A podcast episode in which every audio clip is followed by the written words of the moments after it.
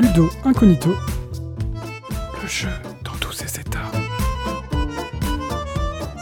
Salut les joueuses et salut les joueurs, c'est l'Acariâtre au micro. Cette saison, j'ai décortiqué avec vous une série d'émotions provoquées par le jeu de société. Pour ce dixième et dernier épisode, il est temps de conclure. C'est donc un épisode épilogue, ou si j'osais, un épilogue, ou encore un épisode. En fait non, c'est bien un épisode épilogue. Il est temps que ça s'arrête. Reprenons. Les neuf épisodes publiés cette saison étaient chacun consacrés à une émotion. On a ainsi parlé de la frustration, de l'urgence, de la surprise, de l'autosatisfaction, de la connivence, du rire, du détachement, de la vexation, et enfin, de la puissance. Avec pour chacune de ces émotions, une tentative de comprendre ses rapports au jeu, ce qu'elles révèlent de notre turpitude de joueuse, et par quels moyens les autrices de jeu peuvent encourager ou décourager l'apparition de cette émotion. Mais au fait, qu'est-ce qui m'a décidé à vous parler d'émotions dix mois durant? Déjà parce qu'il s'agit quelque part de l'essence du jeu, de son carburant principal. Notre envie de vivre des émotions est en effet la motivation principale de nos parties de jeu. Pourtant, les émotions ne sont pas si souvent convoquées dans l'analyse ou la critique des jeux. En tout cas, euh, pas du tout assez à mon goût. Certes, on dira spontanément si le jeu nous a procuré du plaisir ou de l'ennui, pour certains jeux s'ils nous ont surpris ou émus, mais rarement plus. Très vite, l'analyse détaillée du thème, du matériel, et bien sûr des mécaniques, va prendre le pas sur le ressenti émotionnel. Pourtant ce thème, ce matériel et ces mécaniques ne remplissent leur contrat que s'ils parviennent, ensemble, à susciter les émotions souhaitées par les autrices et attendues par les joueuses. C'est donc de ce côté-là, du côté des émotions, qu'il faut avant tout chercher la réussite ou non d'une partie de jeu, n'est-ce pas? C'est donc aussi sur cet aspect que devraient se concentrer, ou en tout cas s'étendre un peu plus, les critiques de jeu. J'en suis pour ma part convaincu. Pour faciliter le travail de celles et ceux qui prennent leur plume ou leur micro-cravate pour parler de jeu, il me semble donc très utile de disposer d'une petite grammaire des émotions sociétoludiques. Je n'ai fait qu'effleurer le sujet en abordant modestement neuf de ces émotions dans cette saison, mais je suis loin d'être le seul ou le premier à en parler, et c'est tant mieux.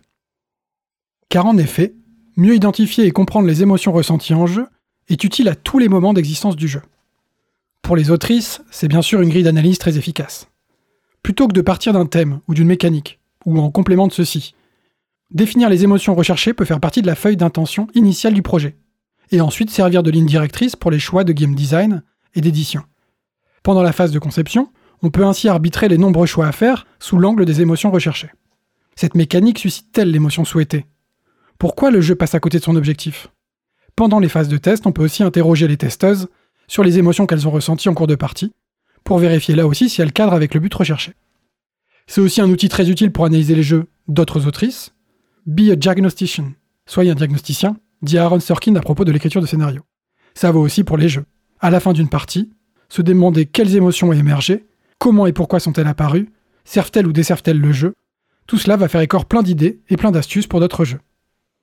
Pour les éditrices, de la même manière, on peut imaginer définir une ligne éditoriale en termes d'émotions. Pour sélectionner les jeux adéquats, mais aussi les développer, les enrober et communiquer à leur sujet avec la promesse appropriée. On parle par exemple beaucoup de jeux dits familial plus. Dans ma grille de lecture personnelle de cette catégorie euh, un peu fourre-tout, je vois des jeux un peu calculatoires, mais sans prise de tête. Et sans affrontement direct. Des jeux doux, on pourrait dire. En termes d'émotion, qu'est-ce que ça donne? Le focus est mis sur l'autosatisfaction, gentiment frustrant, mais surtout pas vexant. L'urgence n'est pas au programme, et la surprise n'est pas spécialement recherchée un Azul ou un Wingspan par exemple. En revanche, quand on me parle de party game, je vois davantage des jeux pilotés par l'urgence, destinés à faire rire, qui ne crachent pas sur un peu de vexation et encouragent la connivence et la surprise. L'autosatisfaction est en revanche inutile et le sentiment de puissance pas vraiment à sa place. Un stay cool ou un top 10. Pour vendre le jeu, il est donc important de choisir un habillage et une communication qui collent avec les émotions ciblées pour ne pas risquer de tromper et de décevoir les acheteuses. Pour les joueuses ensuite, Analyser leur partie de jeu sous l'angle des émotions est également utile. Explorer leur ressenti est déjà un plaisir en soi, comme on apprécie un bon vin en connaisseur, mais c'est aussi une façon de catégoriser d'une part ses envies de joueuse, et d'autre part les jeux qui s'y prêtent. Si l'urgence me paralyse, ou si la vexation me défrise, je vais éviter les jeux concernés. Et pour les critiques, enfin, comme je disais en introduction, c'est un angle de plus pour catégoriser les jeux dont ils parlent et partager plus facilement leurs ressentis. Tout en aidant leur audience à choisir le jeu qui leur convient. Pour le Familial Plus ou pour le Party Game, j'ai pris des exemples à partir des émotions évoquées cette saison. Mais il y a plein d'autres émotions provoquées par le jeu de société. Je ne prétends pas bien sûr avoir fait le tour du sujet. Je n'ai, par exemple, pas parlé d'émotions comme la colère, la peur, la tristesse ou la honte. La liste des émotions, ce qu'elles apportent et comment les encadrer, est donc à étoffer et à mettre à jour encore et encore. Plus on en parle, plus on les évoque, plus leur grammaire sera riche et partagée. Pour ma part, j'ai choisi les 9 émotions évoquées cette année parce qu'elles me semblaient un peu plus spécifiques et appropriées aux jeux de société.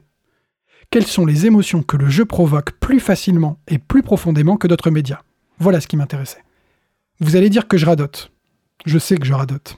Mais je vais donc me répéter. Le jeu est histoire de contrôle. C'est une tension entre, d'un côté, la perte de contrôle, la mise en danger, la contrainte, l'incertitude, et d'un autre côté, la prise de contrôle, la soumission volontaire, le cadre des règles, la futilité de l'enjeu. Une des définitions de la pratique de jeu pourrait ainsi être mise à l'épreuve de son sentiment de contrôle. Et c'est à cause de ce moteur ludique que les émotions spécifiques, ou du moins les émotions fortes du jeu de société, peuvent tout être lues comme un jeu, une interaction avec le contrôle. La frustration devant la perte de contrôle. L'urgence pour garder le contrôle avant l'échéance. La surprise d'être momentanément privé de contrôle. L'autosatisfaction d'avoir repris le contrôle. La connivence de partager le contrôle avec d'autres. Le rire suscité par l'écart entre le contrôle souhaité et le contrôle réel. Le détachement, contrôle ultime sur l'enjeu de la partie de jeu. La vexation, quand la perte de contrôle devient trop cuisante. Et enfin la puissance ressentie quand tout est enfin sous contrôle. La tristesse, la joie ou la peur peuvent aussi être suscitées par une partie de jeu de société, mais sans doute moins fortement que ne le ferait un livre, un film ou même un jeu vidéo. En tout cas, c'est ce que je crois. Car le jeu de société a cela de particulier qu'il offre un contrôle plus fort encore à ses pratiquantes que le font les autres médias culturels, et que c'est donc autour de ce contrôle, en jouant avec le contrôle, qu'il provoque les émotions les plus fortes. De là à dire que les adeptes de la secte sociétoludique sont des contrôles frics sans puissance, il n'y a qu'un pas que je me garderai bien de franchir. Gloire à mon self-control. Voilà. Cet épisode est le dernier de cette saison consacré aux émotions du jeu de société. Mais c'est aussi le dernier Ludo Incognito. En effet, je ne compte pas continuer cette chronique l'an prochain, pour des raisons diverses et avariées, mais là en manque de temps et pénurie de bons sujets. Mais je suis sûr qu'on se recroisera ici ou là pour parler encore et toujours de jeux de société. A bientôt donc, et d'ici là, jouez bien.